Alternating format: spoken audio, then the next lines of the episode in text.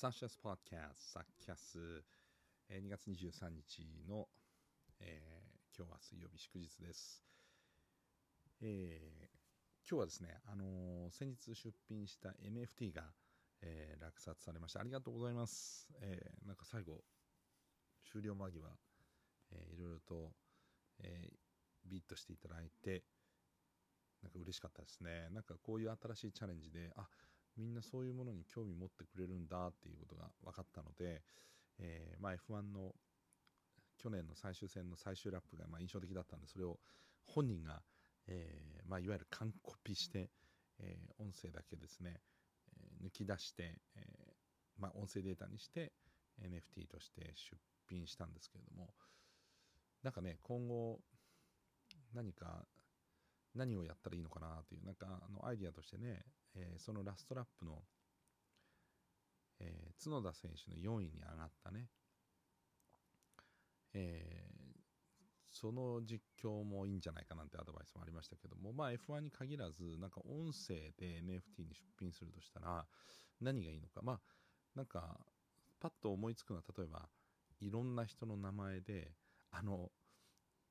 ハンコ屋さんの三文版のこう全部の名字あるじゃないですか。ああいう感じであのいろんな人の何々誕生日おめでとうって言って自分に合うものを例えば、えー、まあ、手に入れていただくというか。でもあれってあの落札期間が3日とかだから、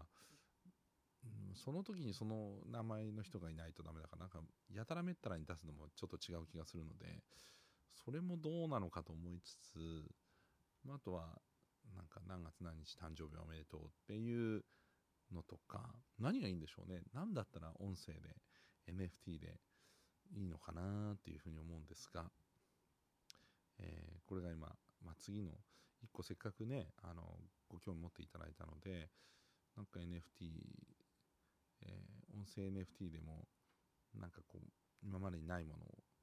NFT のこう楽しさとか可能性みたいなのが広がるといいなと思っておりますが、えー、なんかいいアイディアがあったらぜひ、えー、Twitter などで、えー、教えていただきたいと思います。ひょっとしたらそれを採用して次の出品にするかもしれませんね。はい。今のところはまだ決まっておりません。えー、そしてあのえー、今日はですねようやくあの今、えー、DVD とかも出て、えー、自宅でも見られるようになったので、アカデミー賞作品賞にもノミネートされている「ドライブ・マイ・カー」を見ました。3時間の長編ということで本当に長かったんですけどまあでも長かったけどなんだろうな。僕あのごめんなさい元の短編も読んでなくてであの映画の中に出てくる舞台としてワーニャおじさん、えー、これも僕見てなかったのでちょっとワーニャおじさんってどういう話なのかなっていうのも改めてちょっとチェックしてみたんですけどあこういう作品なのかということで。まああの内容を知ってみるとまあすごく映画の「ドライブ・マイ・カー」の内容とリンクしてるということでなるほどその劇中で劇中劇としてワーニャおじさんが出てくるんだけど、まあ、これが本当にいい効果を表しててでさらにすごいのはこのいろんな言語でもともと西島さんが、えー、演じてるキャラがま役者さんなんですけど彼がそのやってる舞台が言葉の壁を突き抜けてるんですよね、まあ、あの舞台上にいろんな字幕が出てて西島さんは日本語しゃべるんだけど相手の人はなんか全然違う言語しゃべるんですよ。でそのワーニャおじさんの、えー、舞台でも韓国語とか中国語とか英語が飛び交っててでもその会話が成り立ってるんですよね。でこの世界観がすごい不思議というかなんかあのもう誰しもが携帯で Google 翻訳がある世界線というかまあ将来的にはそういう日は近いのかもしれないけどその会話が成り立っちゃうんですよね。でずっとその、えー、リハーサルから本番までそのやり方でやってるんですけどこれがめちゃめちゃ斬新だったので。ああなんかこういろいろ考えさせられますよね。舞台見てに行ってああいう感じだったら、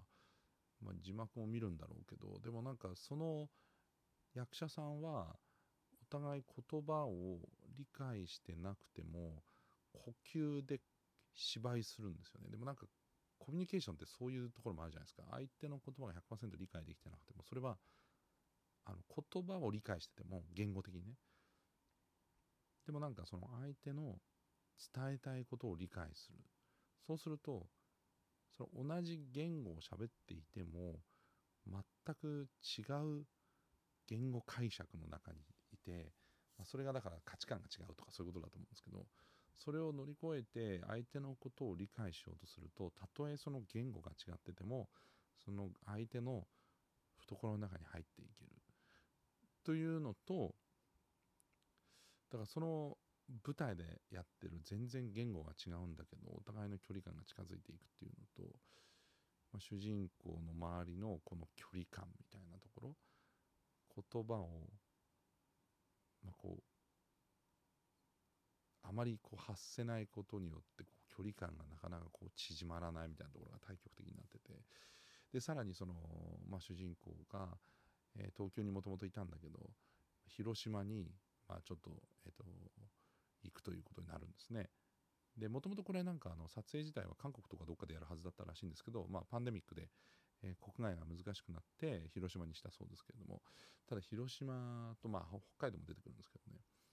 広島っていう舞台がそれこそ世界史的に見て、えー、本当に不幸な、えー、世界の歴史に乗る場所になりそこから復興してって今広島という町が栄えててでそれがなんか、まあ、今回の主人公を含めキャラたちって何かしらこう、まあ、心の傷とかを負ってるわけですね。である程度人間生きてくると、まあ、人に言えないこととか自分だけが抱えていると思っているような傷とかそういったものを持っていてそこからでもそれとまあある意味向き合いながらたまにはこうもしくは全くあのそこから目を背けて生きてでもなんかこう日々生きてまあこう次なるチャンスをつかんだりとかそこから立ち直っていったりとかその場所を広島に最終的に選んだっていうのも何かすごく街とシンクロしてるところが海外でも評価されてるようですけどね、えー、でそこからまたさらに北海道に行くんですけどその北海道のシーンがまあ無音になるところがあるんですけどこのなんか表現の仕方もすごいなというふうに思いまして何かまあ一瞬あの僕テレビが壊れたと思ったんですけど、えー、そのそう思ってしまう、えー、自分になんかちょっとハッとさせられるというか随分とまあ後半なんで効果的なところで、それが出てくるなと。で、まあ、ちょっと話は戻ってそのいろんな言語をしゃべる人の中には韓国人で喋れないから手話をしゃべ使う人も出てくるんですよね。だそこも含めてでその手話がまたあのすごく効果的に、えー、映画の後半で生きてくるんですけどコミュニケーションって何だろうとか人と人が伝えるって何だろうとか。その手話も韓国語の手話なんで日本語の手話とも違うしそもそも手話が分かんないしその言語が違うと手話の表現も違うのでそういったところも乗り越えて理解し合わなければいけないっていうね。なんかこの世の中の、うん、これからこう世界が狭くなってってそれこそ Zoom なんかを使いながらどこでもコミュニケーションができるインターネットでできる、えー、YouTube でこうそれこそ自動でテロップが出るようになって字幕とかも翻訳も自動でどんどんどんどんこう精度高くなっていくとかっていう時になんかかなりこう真に迫る作品だったなというふうに思います。どんなふうに感じたんでしょうか？これ人によって本当捉え方が相当違いそうなのでアカデミー賞でも、まあ、あのカンヌでも脚本賞を取ったというのはね本当に素晴らしかったんでアカデミー賞でもどこまで評価されるのかとっても楽しみですけども、えー、ドライブ・マーカー、えー、もしご覧になってた方がいたら、えー、ぜひあなたの感想も教えてください。